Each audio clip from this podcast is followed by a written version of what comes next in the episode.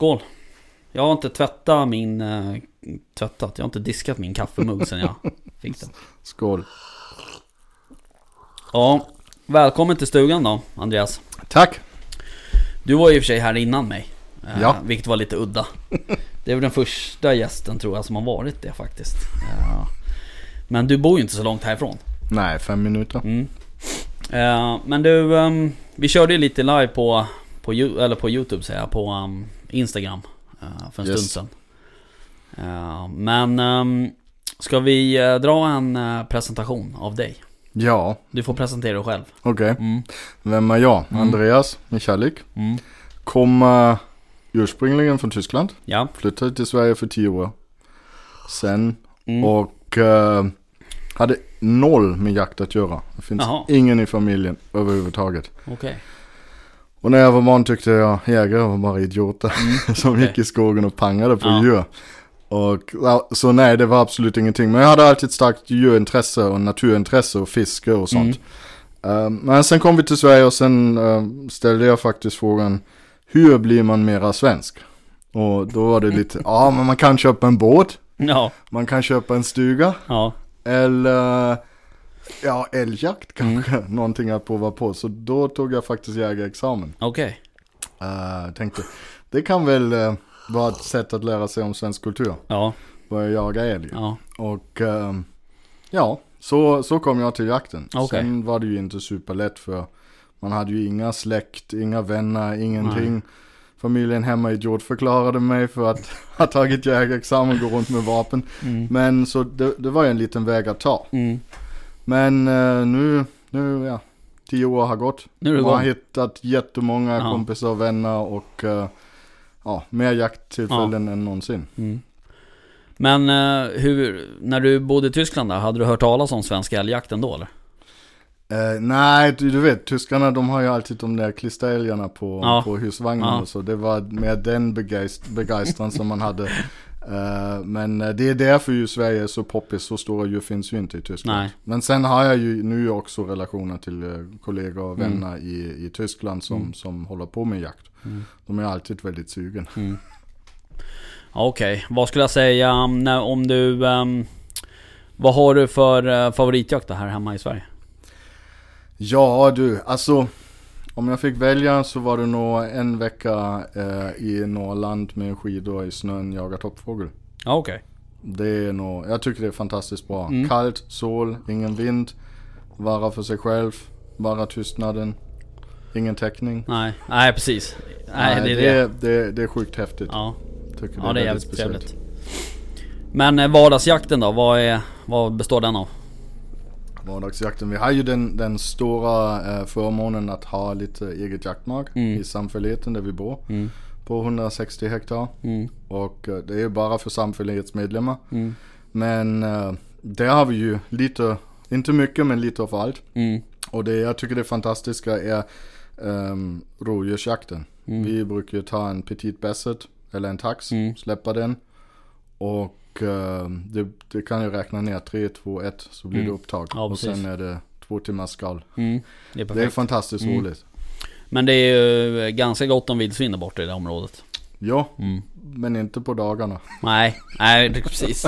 De kommer in sen på kvällarna. Nej, på natten, men inte på dagarna. Nej. Nej, i och för sig. Det är väl i och för sig bra då. Men uh, ja. Ja, där ser man. Vad har du i vapenskåpet då? Ja, eh, jag är samma läggning som du, så Ja. en blasa. Nej, en, hagel, en hagelbock och en, eh, en Oj. 22 Mm. jag, jag har inte kommit över min tre vapengräns. Nej. Men det är de tre som jag behöver. Mm. Ja, fan. ehm, vi var ju i eh, somras. Jag kommer inte ihåg när det var. Var det augusti? Slutet på augusti en gång var vi ute och jagade sälj. Yes. Det var ju sjukt trevligt. Eh, dock så gick det inte så bra. Eh, jag hade ju, jag, det var lite sådär halv inte planerat. Nej. Så att jag kom ju med drevsiktet där. eh, med fyra, fyra gångers förstoring. Men, men det var en jävla trevlig dag. Det var en kanonkväll alltså. Ja, jag hade inte kunnat planera bättre. Alltså, Nej. jag var lite överraskad hur bra det egentligen gick. Ja, jo vi Så- såg ju säl Ja, faktiskt. och ganska nära också. Mm. den kom den när vi filmade och Ja, det var ju snackade. helt otroligt. Ville Ja. kliva in i båten. Ja, verkligen. Ja, den skulle verkligen upp på den där kobben där vi, Ja. där vi låg. Ja, men du, ehm, vi hade ju ehm, Tobias Hjortstråle här ju från Länsstyrelsen Ja, eh, för några avsnitt sen. Och då pratade vi lite om säljakten och sådär. yes. Och du har ju, jag vet ju vilket detektivarbete du har gjort för att hitta allmänt vatten. Ja, Och han sa ju till oss då att så här, det går ju typ inte att hitta allmänt vatten. Då tänkte jag på dig faktiskt. Men eh, det går ju liksom om man, om man försöker. Alltså Ja. om man verkligen lägger manken till så att säga. ja, jag lyssnade till avsnittet med stor spänning. Ja. Jag hade ju skickat också Mm. några frågor. Mm. Nej men det, är- eh, jag tycker det är roligt. Det är ju, som jag sa inledningsvis, jag har ju inte haft någon, någon anknytning till jakt. Så det mesta jakt, av jaktkunskaperna har jag försökt lista ut själv. Mm. Eller följa folk, titta på film, läsa på, prata med folk och, och sen bara ja, försöka. Och säljakten har väl också blivit Ja. lite så. Läsa på jättemycket och försöka hitta vad man sen i slutändan får Mm. lagligen jaga. Mm. Ja för det där är ju ett problem liksom. Alltså att eh, de vill ju att man ska skjuta säl. Säger de i alla fall. Eh, men eh, verktygen som man har är ju jävligt trubbiga. Eh, Och man, folk generellt vill ju inte göra fel. Eh, det är ju inte jätteroligt att liksom ligga på en kobbe och tro att man gör rätt. Och sen så kommer kustbevakningen och, och pekar med hela handen och säger att du gör fel. Ja, nej och det, det är också det vi, vi pratar om. Det är lite skillnad mellan Tyskland och Sverige. Mm. Alltså Sverige har du jättemånga friheter. Ja, Eh, allemansrätten och, och, och sånt som Mm. är inte detaljreglerat. nej. Men sen i Tyskland när de tar ett beslut då får du en sån 800-sidig Mm. eh, dokumentation Mm. till hur beslutet går till. Mm. Och då får du ju en, en annan rättssäkerhet Ja. men det är det ju mycket mer uppstyrt samtidigt. Ja. Det är väl en avvägning hur man vill ha det. Ja precis, och sen det som jag tycker är konstigt, det som jag också har pratat med Tobias om då lite sådär eh, Både före och efter podden, det är ju liksom att eh, Att man blir bollad mellan myndigheter eh, Ja. De bollar ju en vidare till Lantmäteriet och Lantmäteriet hävdar att nej men det, vi kan inte göra något för vi har för litet underlag eller Ja, för gamla dokument och sådär ja. Eh, Det är också lite tråkigt att det är ingen som kan liksom ta befälet på något sätt och göra, göra det klart för att eh, eh, Det skjuts ju liksom inte den kvoten som vi skulle behöva skjuta skjuts ju inte. Nej och det är väl samma med skarv. Mm. Alltså alla, alla dessa som egentligen behöver en avskjutning av Mm. kvoten, de kommer inte upp i kvoten för det är så fruktansvärt bökigt att, att överhuvudtaget komma ut. Mm. Och sen är det ju tyvärr inte heller de, de två typer av vilt som är mest eftertraktat i köket eller som trofévilt eller eller. Så ehm, det Nej. finns inte så stora incitament att komma ut uh, mer än en gång kanske Nej, för många. nej, nej så är det ju. Eh, men eh, ja, nog om det. Du, jag tänkte på en annan grej. Mhm. Du har ju en hund också. Yes, Hugo. Mm, Hugo. En labbe. Är en labbe. Ja. Han var ju med oss när vi uh, jagade gäss. Ja, Eh, när vi, ja, faktiskt. Sköts ingenting. Nej. Eh, nej, det var ju ett litet fiasko tänkte jag säga. Men ehm, vi hörde ju gässen runt om. Ja. Eh, men eh, vi fick ju ner två, två svanar som kom och flög över bul- bulvanbilden. Ja. Men eh, ja, hur, eh, hur gammal är Hugo? Hugo är tre och ett halvt nu. Ja, Och uh, säger vi så, om jag fick välja så skulle jag jaga mera fågel med honom. Ja. Bara för att, att han skulle ha det kul. Han tycker det är så otroligt Mm. roligt att apportera och, eh, och eh, söka efter fågel. Ja. Och eh, han har ju, vi var ut, uh, jagade ända, sköt på en ant men jag missade var den gick ner så. Mm. Jag var säker att den hade gått ner så vi gick ju bara en runda och jag bara så, äh, men sök på Mm. måfå här någonstans. Så gick vi bara en runda över ängen och när vi kom tillbaka så stod han bredvid mig och hade en ant i, mm. i munnen så, ja. ja. Nej men han är, han är sjukt duktig. Ja.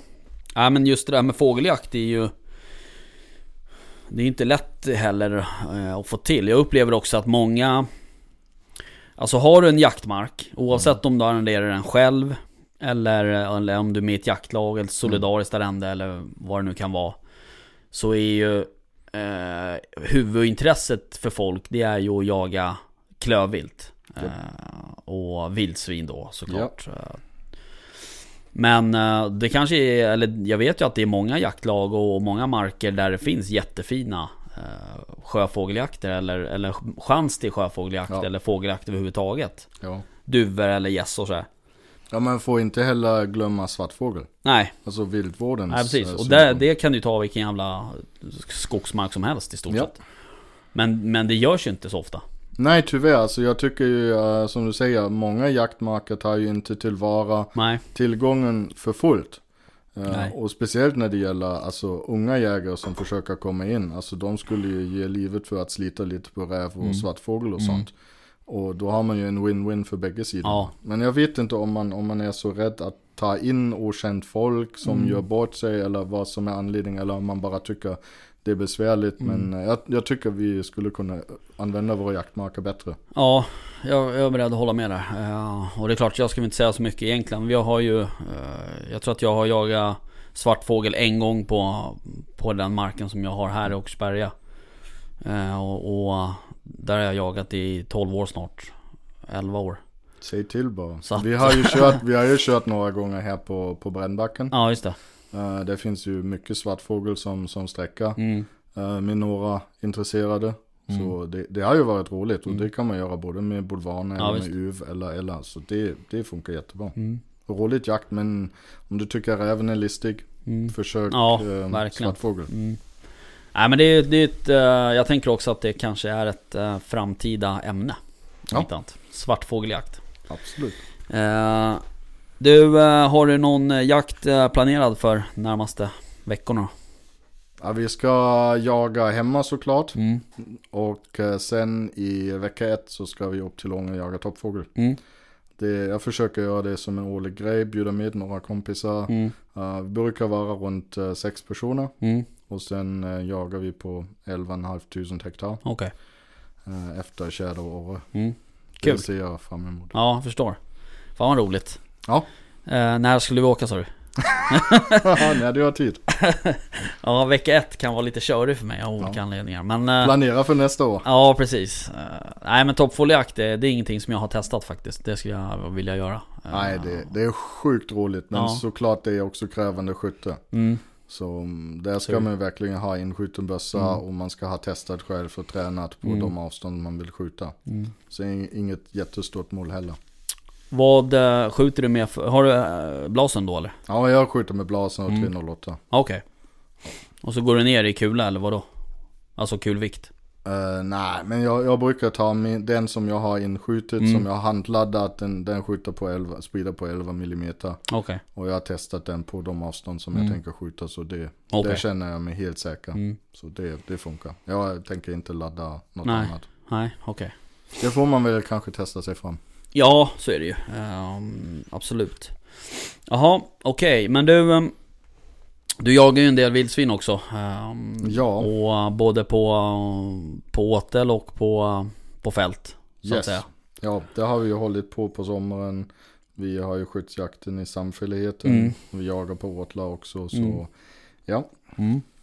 Men eh, jag har ju sett på ditt eh, Instagramkonto att du Att du använder eh, Black Knight, heter de så? Black Knight. Black Knight. Eh, och vad är det för företag? Det är eh, en jättetrevlig kille som bor på gränsen mellan Tyskland och Danmark. Så företaget är dansk. Um, Mm. Jaha. Och jag måste säga, alltså jag har ingen säljincentive på dem. Jag har bara fått testa dem. Mm. Eh, jag har varit på IVA-mässan och där träffade jag honom, ägaren Mm. till Black Knight.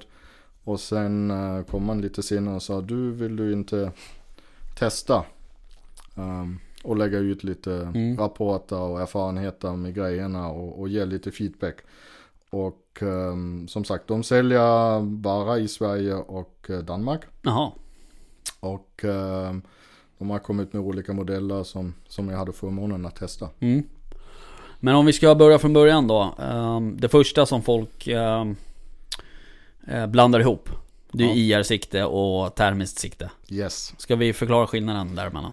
Ja, ehm, skillnaden är väl enkelt sagt för ett uh, IR-sikte eller ett, ett ljusförstärkande sikte som de skriver i, i den där Mm. ehm, skrivelsen. Ehm, du behöver ljus. Mm. Är, det, är det är det helt mörkt, är det inget ljus överhuvudtaget så ser du inte jättemycket. Nej. Går du ner i källaren och släcker ljuset så är det ändå svart. Mm. Och eh, värmesikten behöver inte det. Värmesikten, de, de tar ju den IR-strålningen som kommer, eller värmestrålningen som kommer från objektet. Mm. Så eh, de, de är inte beroende av reflektion av, av något ljus. Ja, okej. Och det ger ju andra möjligheter och begränsningar. Mm. Så du ser skillnaden om du har dimma, Mm. eh, du, eller rök. Du, du ser skillnaden när det är riktigt, riktigt mörkt. Ehm, du har också en fördel till exempel när, du, när det är väldigt torrt. Att du inte får sådana reflektioner. Nej. På, på IR-sikten kan du ju få lite reflektioner som du också får med dimma. Mm. Och det får du inte med värmesikten. Okej.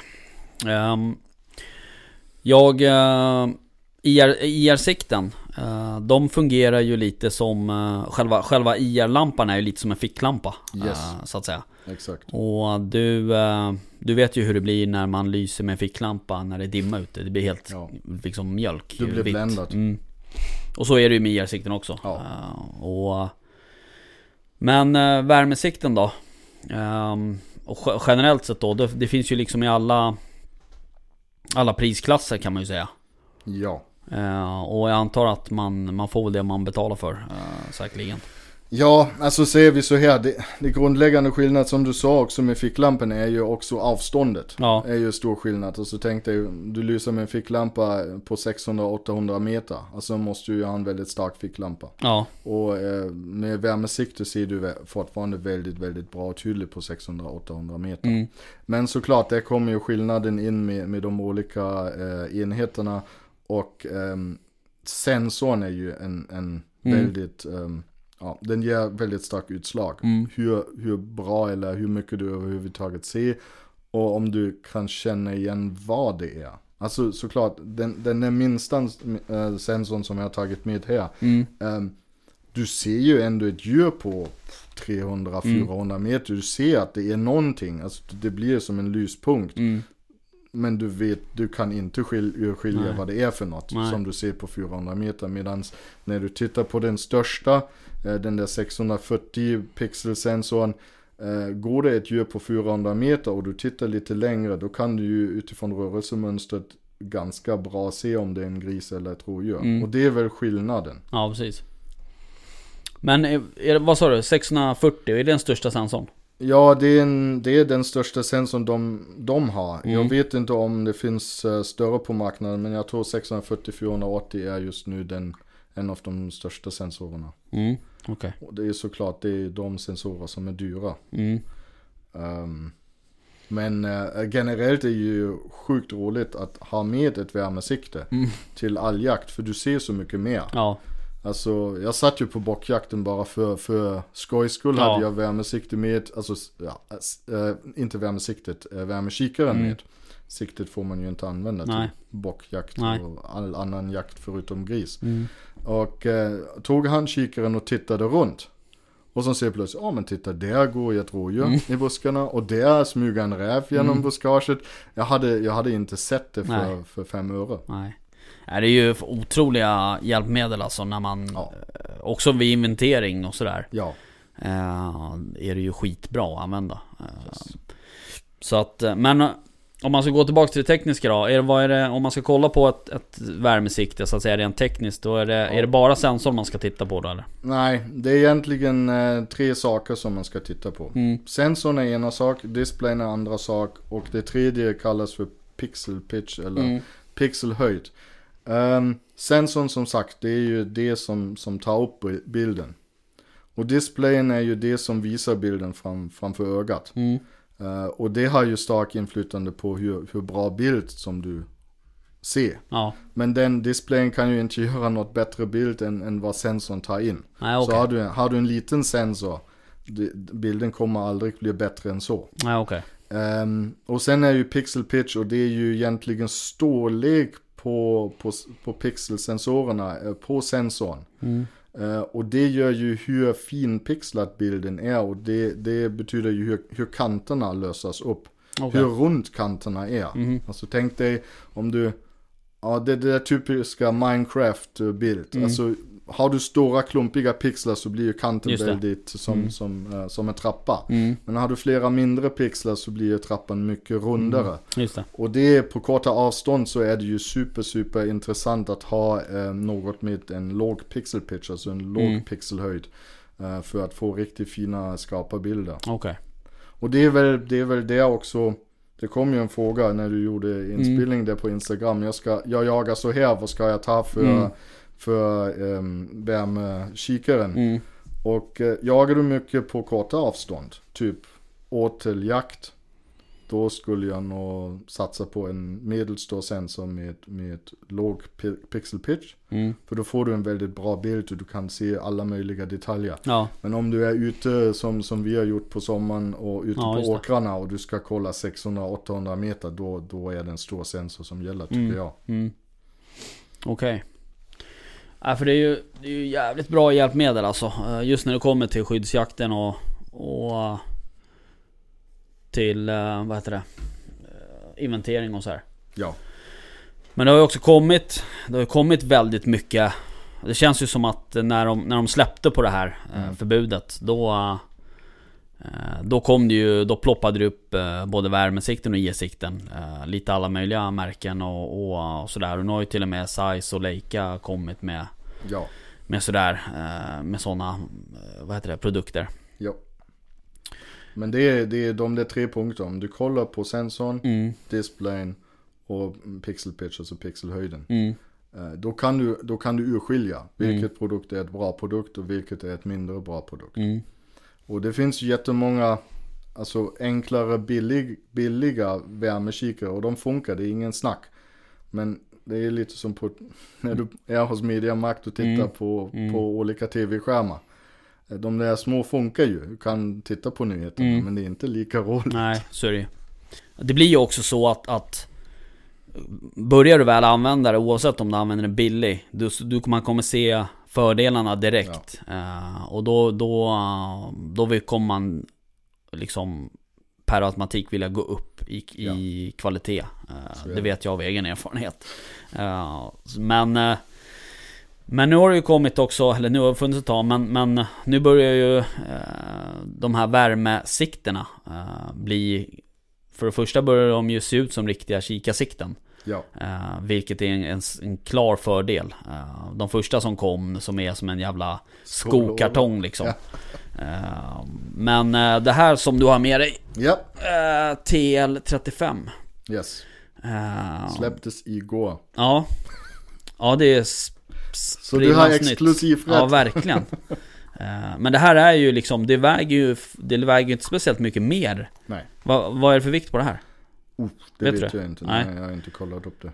Eh, Men det är ju inte jättetungt. Alltså, Nej, den är väl eh, lite, pyttelite tung, tyngre än min eh, 2,5 till 1556 size. Mm. Um, men det, det är också det du, det du anmärkte, alltså storleken att det ser ut som ett, som ett riktigt sikte nu. mm, Det kommer ju från den där pixel pitch. Okej. För det betyder ju, alltså när, när den pixeln blir mindre, Mm. då kan du ju trycka samma antal pixlar in i en mindre yta. Mm, Och därmed får du ju en, en, en, en stor sensor mindre och så får du ju faktiskt plats i en 30-tub. mm, Och det är det som egentligen har hänt där. okej. Ehm, så det är den där teknikutvecklingen. Mm. Ja verkligen, för att det är ju enorm skillnad på det där siktet som, som ser ut som ett vanligt till Ja. de här uh, fyrkantiga Och skokartongerna. mycket Liksom. snyggare. Ja men det blir ju det också, eh, såklart. Ja. Eh, men hur ska man tänka med ett sånt här sikte då? Om du skulle få ge något råd så att säga. Alltså ehm, det som Ulf Lindroth har gjort, eh, utvärderingen. Nu, nu kom den ju tyvärr för sent för den. Men Ulf Lindroth har ju gjort en grym utvärdering. Mm. i På det här senaste- siktet? Nej, på, eh, på um, Ja, på mörkersikten, ja, just det. ehm, som var med i Svensk Jakt. En av de senaste Mm. utgåvorna. Alltså, grymt bra. Och det är ju ehm, det är ju de tre parametrar som jag nämnde. Sen såklart vikten du ska bära med dig det. Sen är ju sådana, ja om man är nu tekniknörd, alltså hur många profiler kan du spara i ett Mm. sånt sikte? Inskjutningsprofiler, avstånd och så. Eller som vi sa, jag har ett profil ledigt till Mm. dig. Mm. Så att du kan skjuta in om man tänker använda den på flera olika bössor till Ja. exempel. Um, sen, ja, resten är kanske lite tekniska leksaker om hur många, hur många olika um, riktmedel mm. man kan få in och färgen och så vidare. Uh, så det är väl det. Sen, och jag vet inte om jag håller med helt och hållet med Ulf där med all respekt. Uh, en, en stor punkt var ju i utvärdering, alltså uppstartstiden mm. av siktet. Och det är såklart, alltså kommer du till pass och det står något djur mm. ute, du startar siktet, det är ändå elektronik i. Mm. Mm. Och sen tar det kanske, jag tror de, de snabbaste var på fem sekunder. Okay. Tills redo för skott. Och de långsammaste var kanske runt 19-20 sekunder. Mm. Såklart, det är ju en skillnad. Mm. Men samtidigt, sitter du på en åter mm. så har du ju oftast enheten på standby. Mm. Och den drar inte så fruktansvärt mycket uh, el. Alltså du, du kan ju sitta hela, hela kvällen med, med uh, mm. enheten på standby. Och, och då är den ju där på en sekund. Och det. tror jag, då spelar uppstartstiden inte så jättemycket roll när du jagar på det sättet. Nej, såklart. Uh, det har du ju rätt i. Uh, och oftast så åker man ju hem emellan. så att man kan ju ladda den kanske. Men, Nej, men uh, så batteritiden är ju en sak. Möjlighet mm. kanske att ha ansluta en extra batteri. Mm. Um, jag brukar alltid ha med en, en, en powerpack i alla fall. Mm. Men um, jag har inte behövt den med den. Nej. Hur är det med eh, att spela in och, och så? Och har någon, finns det någon app till det där? Ja, det finns en app. Mm. Uh, men det finns också uh, 16 GB internminne. Okej. Okay. Och det, det är alltså, rätt mycket alltså? Ja, jag har inte fyllt den faktiskt. Nej. Men ja, och de flesta ligger runt, runt 16 GB där. Okay. Du kan filma ganska länge med det. Och jag tycker det, det är viktigt. Om man tänker sikte så vill man ha inspelningsfunktion mm. i siktet. Mm. Uh, och det är, det är så mycket smidigare mm. för du håller ändå på med vapnet mm. och sen ska du och säkra och, och, då kan du lika väl trycka på inspelningsknappen. Ja. Um, det finns, ju en, det finns ju också en annan aspekt i det där och det är när du väl skjuter uh, och ja. du spelar in. Du, du ser ju ganska direkt om du träffar eller inte. Ja. Um, och, och vart djuret tar vägen och, och, om det blöder. Och jag menar, kommer vi upp i, i den här kvaliteten eh, som är på de flesta här i alla fall, då ser du ju faktiskt att det liksom det sprutar blod så att säga. Ja. Eh, så att um, det, är ju helt klart en fördel. Nej men det finns, det finns kanske tre sekvenser eh, under testtiden som jag kört som, som jag kommer mycket väl ihåg. Ena mm. var ju den videon som jag också la ut idag på Instagram, mm. Sweden is hunting. Mm i dagens story och, och då var det ju, det var skjuten på en åter. Mm. Och då ser man ju verkligen mm. alltså med all förnackdel ja, ja. hur blodet skvättar. Ja. Och hur griset springer iväg 10-15 meter och mm. lägga sig. Och mm. då ser du grisen ligga. Uh, och du ser också vad, alltså blodspåret mm. dit. Uh, vi var ute och skyddsjagade på sommaren. Sköt, uh, kompisen sköt på en gris, jag filmade med värmekamera. Mm. Grisen sprang iväg och sprang in kanske 2-3 meter i rapsen. Ja. Uh, han såg ingenting med pannlampa. Men jag kunde säga, men gå två meter längre in för ja. jag ser värmeskuggan där. Ja. Och sen hade vi ju på, på eftersöksfråga faktiskt att vi kunde, en gång kunde vi utreda en bom Genom att titta på eh, en slow motion. Där man faktiskt kunde se alltså den heta kulan Aha. flyga genom bilden och slå in i marken. Och kunde se att kulan drog två centimeter över grisens huvud. Jaha. Förbi. Det är otroligt. Och den andra gången eh, var det kanske filmat. Själva skottet var filmat från, säg 100-120 meter mm. avstånd. Och man kunde se alltså genomslaget i djuret. Mm. Uh, på värmekameran på det avståndet. Uh, och så kunde man även se uh, inslagshålet av kulan i backen mm. bakom. Mm. Så det hade man ju direkt ident kunnat identifiera skottplatsen. Vi kunde hitta var, var kulan hade gått in i backen. Ja. Och, så, så eftersöksutredningen blev ju så mycket enklare. Ja visst. Uh, och det, det, tror man nästan inte förrän man har sett det. Nej. Men det är faktiskt så. Ja, nej men det, är ju, det sparar ju enormt mycket tid och ångest och allting. Ja. Uh, för det är inte roligt att sitta där mitt i natten och så har man skjutit uh, ett vildsvin med grön lampa till exempel. Ja. ja, och så ska du gå där och lysa med någon pannlampa och hålla på och sådär. Nej, så är det.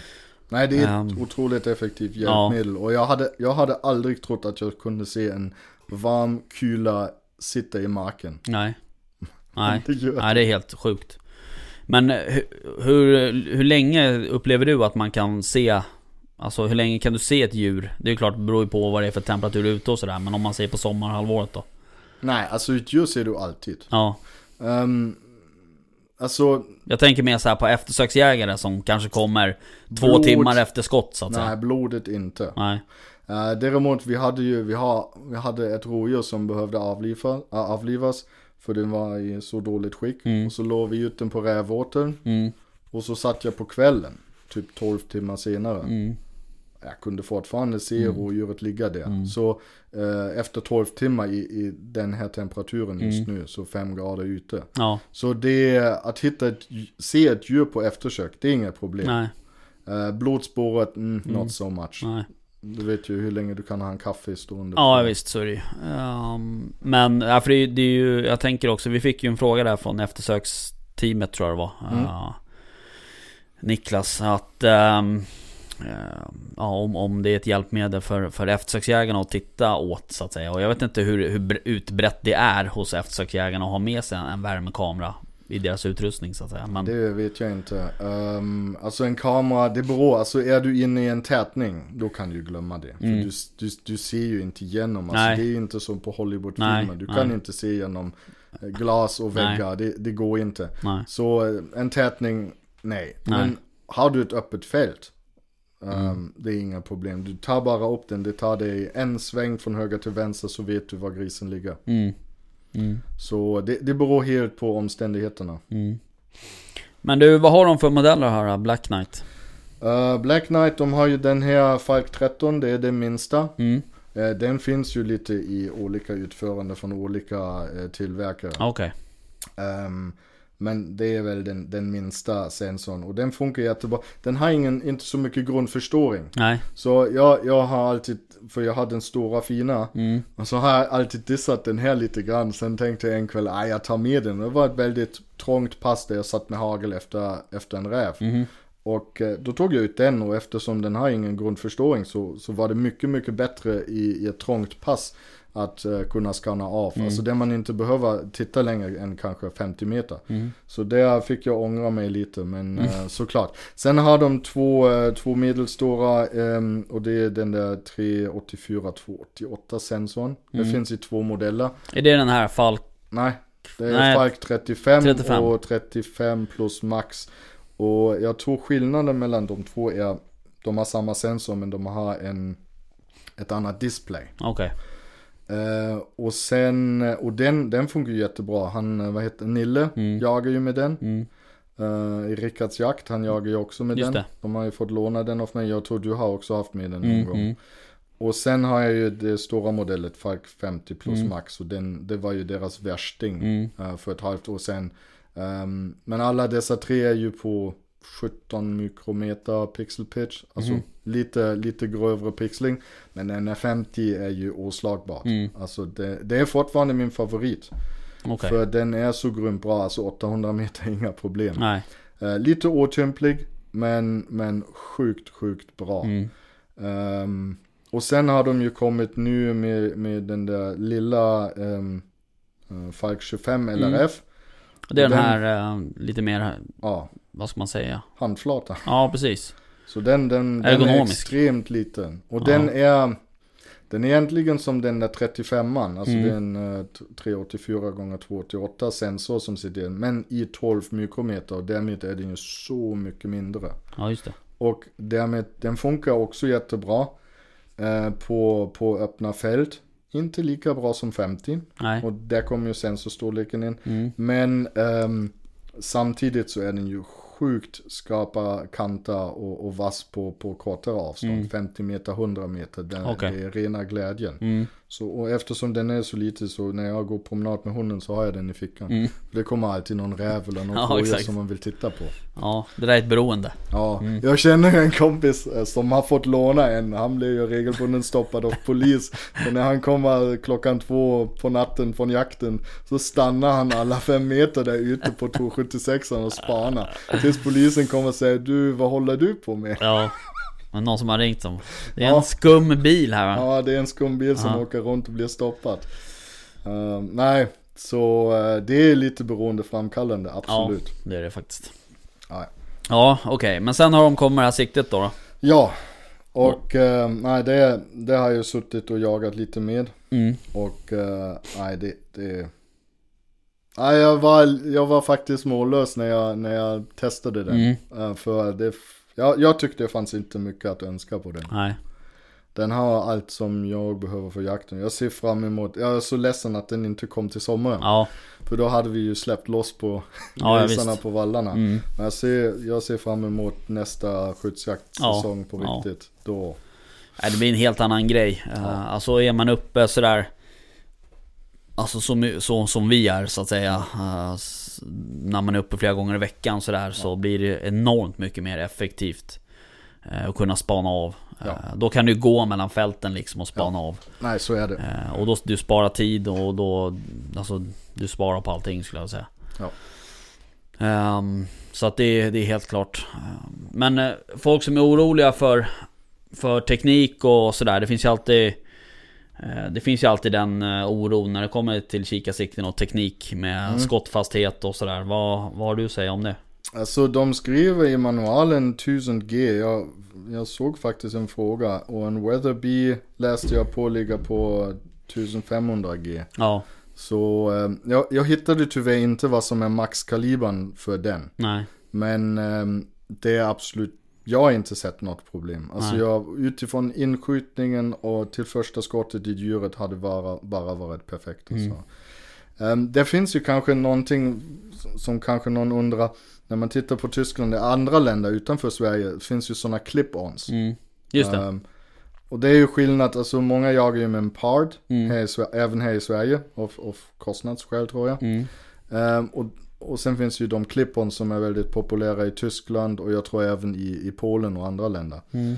Ehm, och det är kanske en fråga varför använder man dem och inga riktiga, riktiga sikten? Och, och anledningen är ju att riktiga sikten ehm, som, som den här, de går ju under krigsvapenlagen i Tyskland. Ja, Okej, Så du får inte ha dem. Du får Nej, inte okej, jaga okej. med dem. Så eh, ni som har en pulsar eller, eller som har ett, ett värmesikte. mm.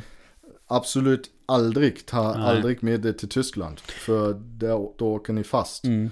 Eh, och det enda som de får ha, och det kommer från lagstiftningen, är ju faktiskt en, en delad bildförstärkande och jaktoptik. Så du får inte ha ett kryss i. Nähä, okej Och då kommer ju clip-onsen Mm. in i spelet som Just du det. sätter framför. Eh, och i Danmark är det lite poppis för de åker ju oftast över till Tyskland för att jaga där. mm. Det är därför vissa gånger danskar köpa ett, ett clip-on istället för ett riktigt. Okej, Men eh, alltså ett riktigt sikte tycker jag, det är ändå ett enda stycke metall. mm. Det, det är en annan, jag, tyck, Mm. jag personligen tycker det är skillnad på, Ja. på kvaliteten. Jag tycker också det. Eh, en, en nackdel med clip-on som jag tycker det är att när du zoomar Då zoomar du ju på en skärm så att säga. Eh, du zoomar ju liksom inte ja, optiskt liksom. Nej, du har ingen fördel av din, eh, av din kikare. Nej. Använder du en part så, så zoomar du ju trots allt med, med din kikare. Mm.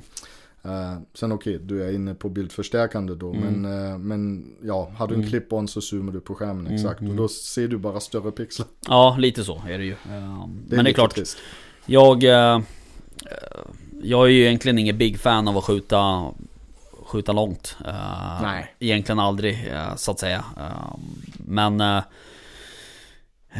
jag sköt ju en bock här i, i september eller när fan det var. Den var väl på 130 meter kanske. Mm. Det är typ ungefär där jag ligger max, Mm. kände jag. Och det är likadant på skyddsjakten. Alltså...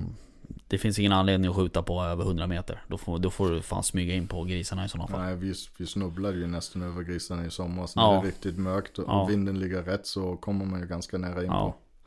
på. Eh, men... ehm, ja, det var en liten parentes. Men... eh, nej, jag, jag, jag gillar också... Jag gillar när det är ett riktigt kikarsikte liksom så att säga. Och det kanske... Eftersom det inte får användas i Tyskland och Danmark och, och eller Danmark men, men Polen och sådär så kanske heller inte utvecklingen går i samma takt ehm, Som de gör på andra områden så att säga Ja.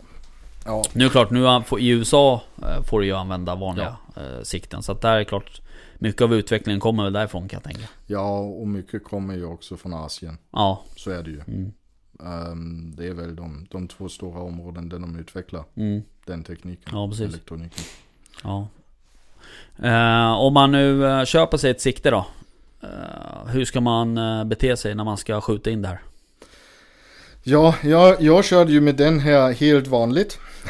Som man kör med vanligt sikte, Mm. skjuta, kontrollera, Mm. rätta till. Sen finns det en funktion som jag inte hunnit testa. För jag var mer inriktad sen på jakten när det Mm. sköt rätt. Eh, att man har en sån eh, one shot aim. Just det. Det har ju Pulsar också i sina. Eh, där man egentligen fryser bilden och sen, sen kan man eh, ja, utifrån Ja. där skottet ligger eh, flytta, flytta eh, krysset i rätt håll. Mm. Och sen är det klart. Så Mm. kontrollskjuter man en gång till och sen, så, så passar det. Ja, jag hade ju ett Pulsar eh, i somras. Ja. Uh, Diggex 455. Ja. Eh, där körde den taktiken. Eh, och det funkar faktiskt jävligt bra. Måste jag säga. Ja. Eh, men eh, som sagt, man måste ju alltid kontrollskjuta såklart. Men eh, själva funktionen tycker jag är ganska smidig. Sen finns det ju en, eh, hur ska man säga, en fördel när man har ett clip-on eller när man har en blasarfäste Mm. till exempel. Mm. Att är du ute och det kommer en räv Ja, så kan du ju ändå snabbt ta av värmeoptiken, Mm. byta till ett normalt sikte Ja. om du har skjutljus och, och, och ja, Ja. ta räven då. mm. Ehm, det tycker jag är ändå en fördel. ja. Jo men sen, det har vi pratat om förut här att, att ehm, eller vi har pratat om det i podden att man inte ska spana med bössan. Nej, Eh, och det, det här är ju ett perfekt Alltså ett sikte, ett värmesikte, det är ju ett perfekt sätt och, och samtidigt kunna spana samtidigt som att kommer en grupp, ja då kan du bara klicka på det och Ja. sen kan du bara good to go, skjuta direkt. ja sen eh, jag har ju fördelen att jag har både Mm. det ena och det andra. Jo absolut. Det, då, då, då är det ju Ja, enklare. ja så är det ju. Eh, nej, helt klart. Ja, många har ju frågat om, eh, frågat mig också, ja men hur ska jag göra? Jag har en budget. Mm, Vad ska jag investera i? mm, Och eh, som du var också inne lite, alltså med skjutavstånd. mm, Ehm, om du måste välja på grund av budgeten så skulle jag nog ehm, prioritera en handkikare. ja, För att skanna av eh, större områden. mm, Smyga in på ett rimligt avstånd. Och sen, ja, lite beroende på omständigheterna. Om, om du har väldigt låg budget då, då, då funkar det kanske med en grön lampa. I värsta fall. Eller så, så har du ett bildförstärkande som är ändå eh, kanske hälften av priset. Och kombinera ihop på så sätt. mm. Så men ja, det, det är sjukt, sjukt roligt med Mm. ett värmesikte. Ja det är ju det. Men Ehm, eh, om, om, om man nu måste prioritera sina, sina kronor så skulle jag sats, satsa på en handkikare. Ja, jag håller med också faktiskt. Eh, och eh, just det där att kunna spana av bara för egentligen för att se vart de är. Ja. Sen kan du oftast smyga dit. eh, och kommer du inte till skott av olika anledningar, då, då vet du att de är där. Då kan du skrämma dem eller dra ett skott i backen eller, Ja. eller sådär. Och, och du, du får ju också alltid tänka på de andra jakter där du inte får ha ett vä- värmesikte. Du har ändå alltid glädje med handkikare. Ja. Ja men så är det ju Ja, men absolut. bara titta på när, när hararna springer Ja. runt på en äng. Ja. Alltså det, Ja men bara det är ju roligt. Eh, Alltså det, det, och det är ju så. Det, är- det är ju precis som din polare där. Och eh, ha- skulle jag ha en sån här liggandes i bilen, alltså jag skulle också bli stoppad. Ja, ja. Eh, Men ja. Men du när folk, eh, man har ju hört folk som ska skjuta in såna här värmesikten och så att de håller på med såna här handvärmare och sånt Yes. där och, och Är det overkill eller behövs det, behöver man det eller ser man tillräckligt bra ändå så att säga? Bra fråga. Ja. Alltså det, det är en första utmaning. Alltså på de elektroniskt markerande skyttebanorna har du kanske ett, ett problem. Mm, Eftersom du kan ju inte enkelt gå fram och Nej. sätta på något, något värme. Och kanske kommer de ju uppgradera som ett erbjudande. Så om någon lyssnar som har en skjutbana funderar på det. Um, det finns kupéfläkt som- definitivt behov för det. I Tyskland, I Tyskland skjuter de ju, de har ju som amerikan, jänkarna. mm. Eh, de som kommer fram där du sätter på en Aha, måltavla som du kör bort 80 Just det. meter, skjuter och sen kallar fram igen för att titta hur du har träffat. Ja. Då, kan du, då kan du sätta på eh, eh, något värmereflekterande. Mm. Eh, det finns egentligen um, olika möjligheter. Uh, jag läste, en del använder aluminiumkryssar. Alltså att man bara med, med uh, aluminiumfolie gör, gör ett kryss. Mm.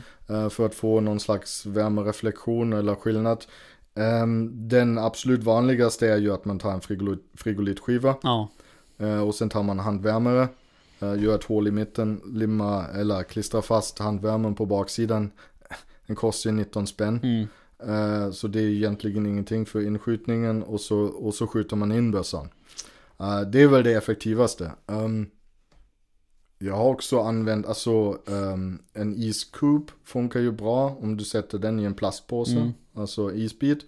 Uh, eller om du har, alltså i värsta fall, jag har någon, en gång haft en från spåningen, en, en grisfot, en fryst Ja. grisfot som jag bara stoppat in i hålet. Se, man, man ser en svart prick Ja. helt, helt tydligt. Ja, du... Bara du har temperaturskillnad. Ja exakt, det var det jag skulle säga. Du behöver ha något som skiljer i Ja. temperatur. Ja. Sen finns det ju, sen finns, såg jag nu, finns det tillverkare som, som har tillverkat sådana värme, alltså mini-handvärmare så i 4 cm som är utformat Jaha. som, som en prick för det. Jag har sett en annan tillverkare som har eh, gjort sådana självmarkerande värmemål. Jaha. Så det är som, som en svart metallplatta. Mm. Och tydligen när, när skottet går igenom, genom deformationen, Mm. får den en, en värmeutveckling i skotthålet. Jaha. Så du får en, en väldigt varm reflekterande, eh, ett varmt reflekterande hål Okej. som markerar. Så lite självmarkerande för, för värme. Mm. Ehm, så det är väl de möjligheterna som finns. Men det, det är lite bökigare än, Mm. än ett vanligt Mm. sikte. Absolut. Du, eh, vad har du för zoom på den här? Om vi pratar om Black Knights eh, sikte. Ja, den har, eh, den har en minimum zoom och en grundförstoring av tre gångers. Eh, sen kan du med, med vridknappen där uppe eh, dra upp den till 12. Mm. Och det var 0,3 per klick. Okej. Så 3,3, 3,6 och Okej, så vidare. Så det, det, den justeringen tycker jag faktiskt ganska bra om man vrider Mm. bara. Eh, sen har du ju picture picture mode som All gör right. gånger två. Så alltså i värsta fall så kommer du ju upp till gånger 24. Just det. Men Ja. Mm, nej, ja, alltså. då kan det eh, bli suddigt. Ja, det, jag tror det blir suddigt och jag vet inte om jag någonsin kommer använda Nej. gånger 24 på, eh, på en nattjakt. Men eh, gånger 12, absolut Mm. intressant. Men den här picture in picture är ju ganska intressant ibland att använda ändå. Jo men har du den på 3 och sen har Ja, du exakt. gånger 6 så, Mm. så ser du ju hela bågen och du, ja. Mm. Ja, men då, då flyttar man ju bara blicken liksom. Och det är rätt smidigt bara för att kunna bestämma ljud till exempel. Eller Yes. sådär.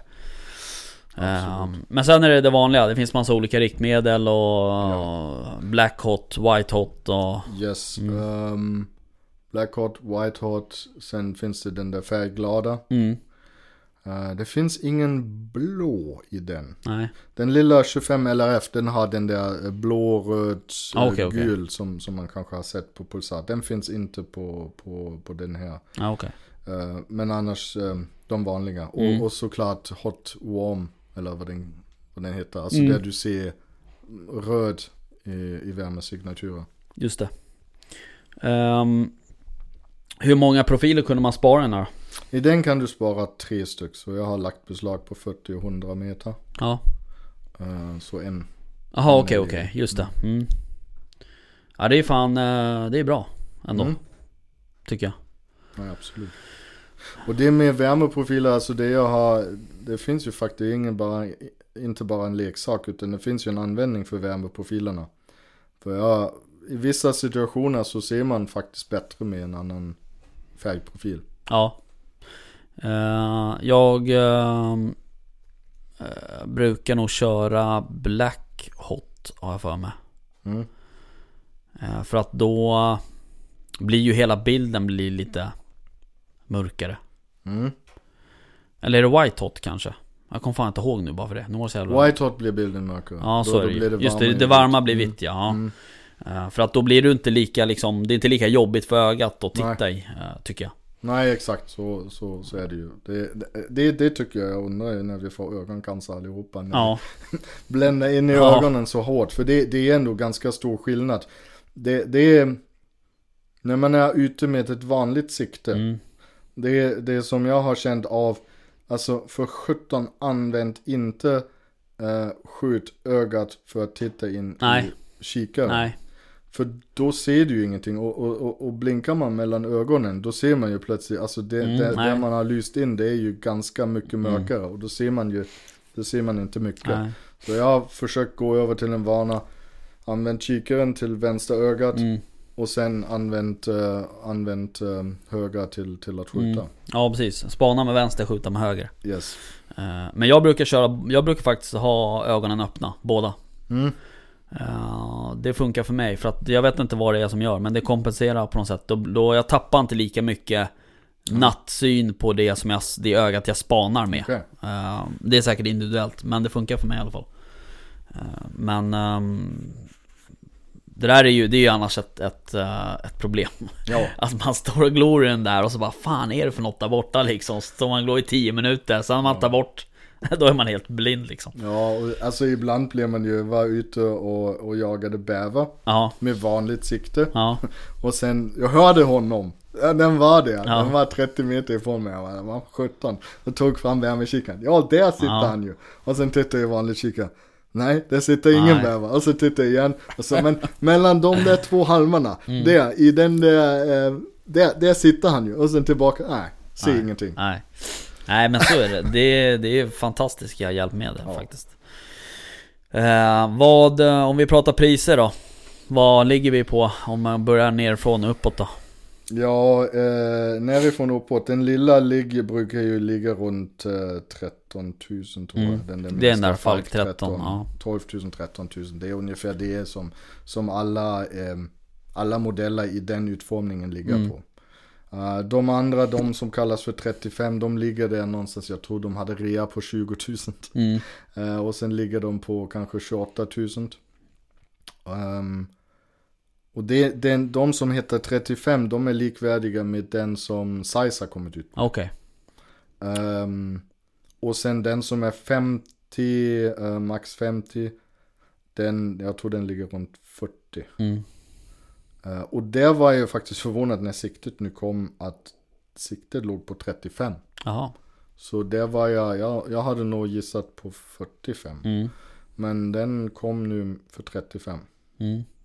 Så det, det är inget Nej, det är mycket pengar. direkt, Men eh, det är ändå, det är mycket, mycket teknik för pengarna. Ja det är det ju såklart. Eh, Och håller man på, alltså jag säger återigen då, håller man på med, med, med skyddsjakt mycket och man har problem eh, med vildsvin som man inte kommer åt eller Det är ett fantastiskt hjälpmedel alltså. Ja. Eh, Och- och det och man, jag menar, du kan ju också säga att man går ihop två, tre stycken och köper Ja. ett tillsammans. Du, du har ju olika profiler också. Ja, men du jagar ju inte hela tiden. Alltså jag menar du har ju kommit och Mm. lånat Ja, en visst. värmekikare Ja, ibland och så. Alltså det är ju det är inte så farligt.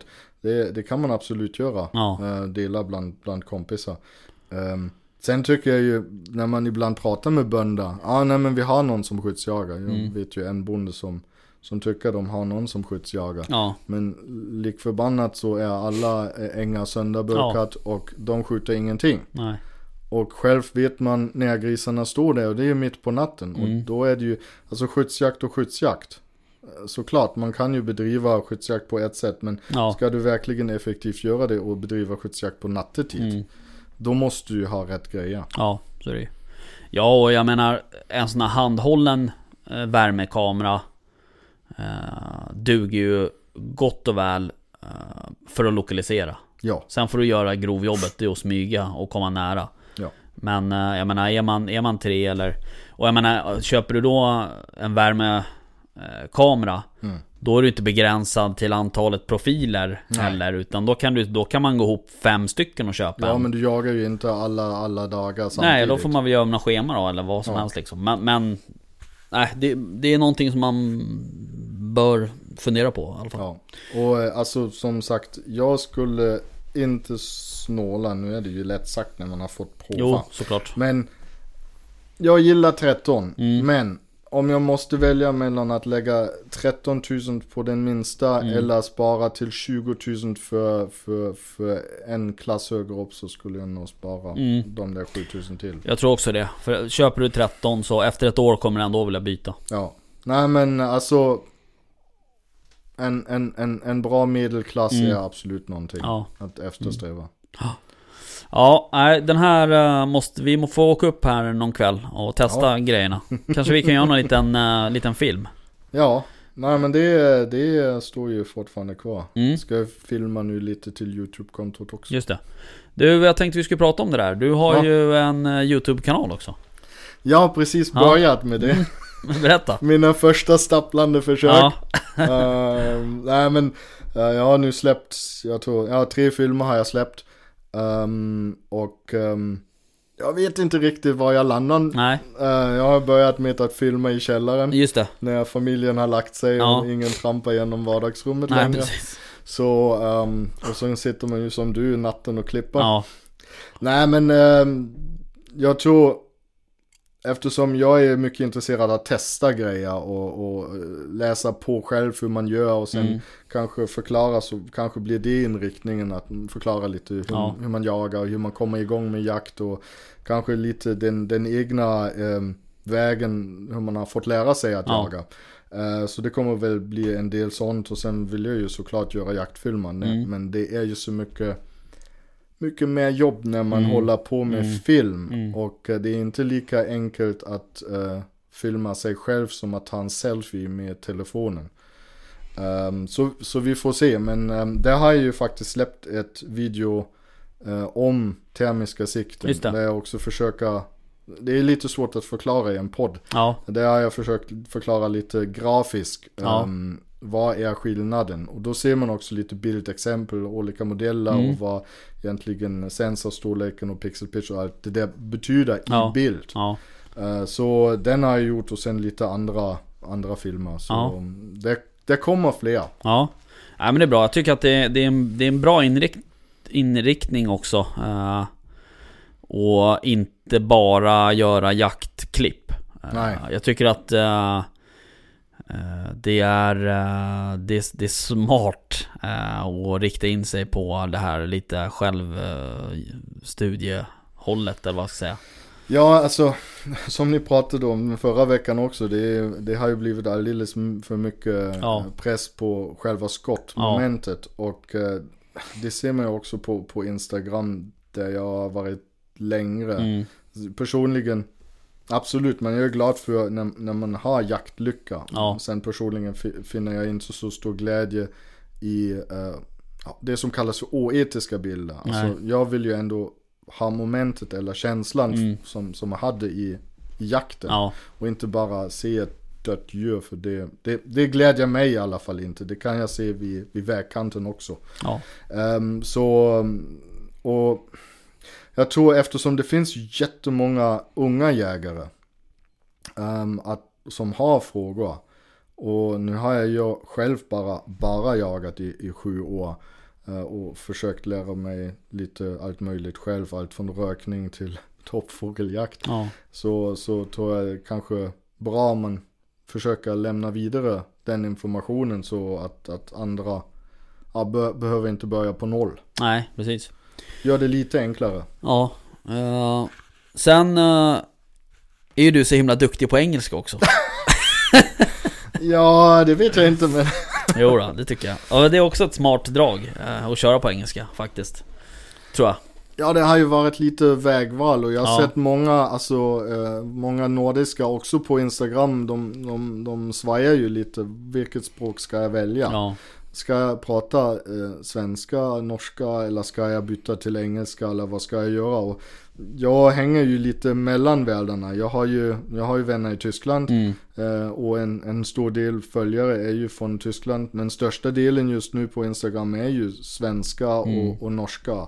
Och sen har ju tillkommit finnar och ryssar och ehm, så ja, det är alltid lite knepigt. Ja. Man, man blir ju inte lika tydligt på engelskan. nej. Eh, Men ehm, Ja. Du kan ju jobba med, med undertexter också och, och sådär. Ja. Sånt som inte vi kan göra. Jag kan ju inte dubba det här liksom, eller kan kan jag men jag vet inte hur bra det skulle bli. Nej, det, jag tror det är lite svårt. Ja, nej, jag har, jag har försökt, alltså nu är det ju mycket experiment eftersom Ja. YouTube-kanalen är nystartat. Men jag har försökt lägga lite krut på, på att göra bra undertexter eftersom ja, filmen är på engelska. Jag är ju bra på tyska. Ja, Eh, och sen uh, hyfsat hoppas jag i alla fall på svenska så Mm. att, att ehm, för jag har märkt när man lägger ut en film på engelska så har eh, i, i svenska Facebookgrupper så har ändå en hel del sagt nej, mm, jag, skulle, jag fattar inte allt som sägs, jag skulle gärna ha haft den på svenska. Och då tänkte jag det är kanske snällt att mm, ja. lägga en svensk undertext Ja. för de som behöver det. Ja. Jo men så är det ju. Eh, Det är klart. Det kommer väl alltid finnas folk som vill ha det ena eller det andra liksom. Men eh, just också för att det öppnar upp för en helt annan publik om man kör Ja. på engelska. Och det, det ser man ju också på de andra som gör, alltså de som gör YouTube eh, jaktfilmer. Ja. Alltså kolla på Lubbe till exempel. Han kör ju en del på engelska och sånt. Och det är ju för att han får förfrågningar om att göra det. Och då är det klart man gör det så att säga. Man vill ju möta efterfrågan också. Ja. Så um, det är inte, um, ja. Nej men och jag tänker ju en anledning när jag startade egentligen Instagram-kontot Mm. och när jag startade YouTube-kanalen också är ju att att ge en inblick i svensk jakt. För jag tycker ju om vi, om vi tittar på Europa Mm. så är ju svensk jakt sjukt, Mm. sjukt bra. Ja. Från vad du kan jaga, hur du kan jaga, friheten Ja. du har i att jaga. Alltså, annars så får du väl åka till Kanada Ja. för att få samma upplevelse. Ja, Och det var egentligen det som jag vill förmedla också till folk utanför Sverige. ja precis. Vilken fantastisk jakt vi har. Ja. Ehm, nej men det, där håller jag med helt och hållet. eh, faktiskt. Och det är bra att lyfta fram. Men du, eh, vad heter eh, YouTube-kanalen? Alla media heter lika, Sweden is hunting. Ja, Och det är ju anledningen för det är ju att för mig är ju Sverige är jakten. mm, Och eh, det fanns en sån titelbild på Svensk Jakt där de hade målat alla möjliga djur över Sverigekartan. Den, Aha. den är, för mig är den helt fantastisk. Ja. Det är Sverige. Ja. Fullt med jakt från södra Sverige till Ja. Mm. norraste Sverige. Och sen den andra dubbelmeningen är ju vecka 41, 42 eller vecka 36. mm, Då är ju Sverige på jakt. ja precis. Ingen är hemma. Nej, så. då stängs det ner. Sweden is hunting. Ja precis. Nej men det är bra, gå in och kolla där och Ja. gå in och tryck på den här prenumerera knappen. knappen. Ja, gärna. Och har ni kommentarer, synpunkter så bara ut med det. Mm. All feedback är bra Mm. feedback. Så är det. Och eh, man får gärna gå in och eh, följa på Instagram och sådär också. Ja, samma namn, Sweden is hunting. Eh, vad bra. Hörru du, eh, vi har ju eh, kickat igång Patreon. Yes, Eh, och eh, vi har ju kommit upp, kommit upp i vårt första mål. 40 stycken. Eh, kan tyckas lite. Eh, Ja, men eh, det gick över förväntan faktiskt. Mm. Så det är svinroligt. Och det är, det är egentligen helt sjukt kan jag tycka. Att folk vill gå in och, stötta eh, våran podd. Eh, Men asroligt. Så att nu eh, sitter jag och fnular på nästa mål. Eh, om man ska ta det. För det första ska man ta det vid 50 eller vid 60. eh, och vad vi ska göra och så. Men eh, det kommer att bli ett, ett mål till. Och jag tänker, jag kommer jobba ganska hårt med de där målen. Mm. Och hitta på roliga saker. Och det kommer inte bara vara att vi tar med någon på jakt liksom. Utan det kommer vara allt möjligt. Så eh, ni som inte är, medlemmar på Patreon får gärna gå in och bli det. Eh, så kan vi eh, utveckla och göra roligare grejer helt enkelt. ja, det går ju otroligt mycket tid på Ja, att förbereda ja. och fixa bra kvalitet. Jo men så är det. Och man sitter på kvällar och helger och vardagar och, och sådär.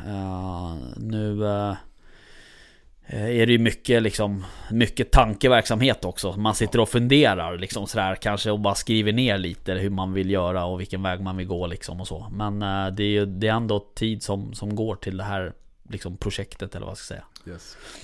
Men eh, det ger ju enormt mycket tillbaks å andra sidan. Det är ju svinroligt och det är ju askul att få kommentarer och, och PM och DM och sms och allt möjligt liksom. Och folk som vill komma och jaga eller som vill att vi ska komma och jaga och sådär. Så att Mm. det ger ju enormt mycket tillbaks. Ja men ändå otroligt att du har 40 personer som har committat sig på något Ja. sätt till dig. Ja, Nej, det är ju alltså hatten av alltså. Det är Ja. helt sjukt faktiskt. Jag skulle ju vilja liksom, jag skulle vilja ta med alla de 40 på jakt liksom. Nu är det ju också så att några av dem där har inte ens jägarexamen. Nej. Eh, Per Brudsten till exempel som vann Som vann den här Patreon-jakten Eller en av dem Han har inte jägarexamen. Eh, Och det eh, Det finns ytterligare en, en, en kille där eh, Som heter Viktor som inte heller har jägarexamen Och det är för mig någonstans Det bästa kvittot På något sätt. Och um, eh, att, att folk som då inte ens Som inte ens lever i den här jaktbubblan liksom Väljer att stötta på det sättet. Eh, Men du, jag tänker att vi ska avrunda och åka hem.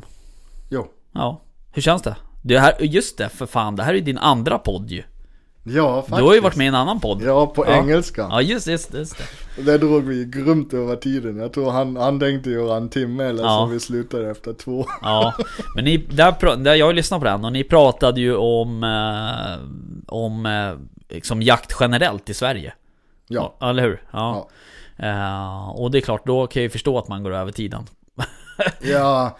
Det, eh, är, det- det är inget smalt ämne direkt Nej det var Tommys Outdoors. mm. Och eh, inte nu för att göra reklam för någon annan Nej. podd. Nej men han, han, han sitter på eh, Irland. Just det Och för, han hade ju faktiskt fått tips från, ehm, från vice ordförande för den, eh, för den eh, europeiska jaktföreningen. Eh, om att jakten i Sverige var fantastisk. Jaha Och det var därför han, han hörde av sig. Jaha Och sa du, eh, jag har fått det här tipset. Ja, Ehm, och ehm, nu, nu vill jag göra en poddavsnitt om svensk jakt ja, och alla frågor som vi har. Så intresset är, det är inte bara ehm, tyskar som är eh, väldigt intresserad eh, i, i svensk jakt utan det verkar vara ett europeiskt rykte att svensk jakt är Ja, grymt bra. ja Och då fick han tag på en tysk som är i Sverige och jagar Ja, exakt. Ja, det är roligt. Jag brukar lyssna på den här podden ibland, den är rätt bra faktiskt. ja, men han har ju, han har ju en helt annan inriktning. Han, Ja. Det är ju mycket, uh, hur ska jag säga, jaktpolitik också Ja. och, och konflikt, Just alltså hur konflikten Ja, ser ut eh, och vad som är vetenskaplig bakgrund Mm. till vissa, vissa saker och så. så. Men eh, väldigt intressant eh, Mm. ändå. ja. nej men eh, vad fan, ehm, kul. Ehm, kul att du kunde komma hit och prata lite om värmesikten och lite allt möjligt. Ja, Det brukar bli så när man kommer hit. Pratar om allt möjligt. Det är sällan vi håller oss till ämnet. nej men det är ju det är bra. Nej, jag... Tack att Ja. jag fick komma hit. Ja, det var så lite. Eh, så får vi styra upp en dag när vi åker ut och testar det här då. Ja, det måste vi absolut Ja, göra. det tycker jag. Men du, ehm, tack för idag då och eh, nu stänger vi ner här och åker hem. Ja, Ja, tack så mycket. Ja. Och eh, som jag brukar säga, Weidmans heil och skitjakt. ja det är bra. Hej då! Hej.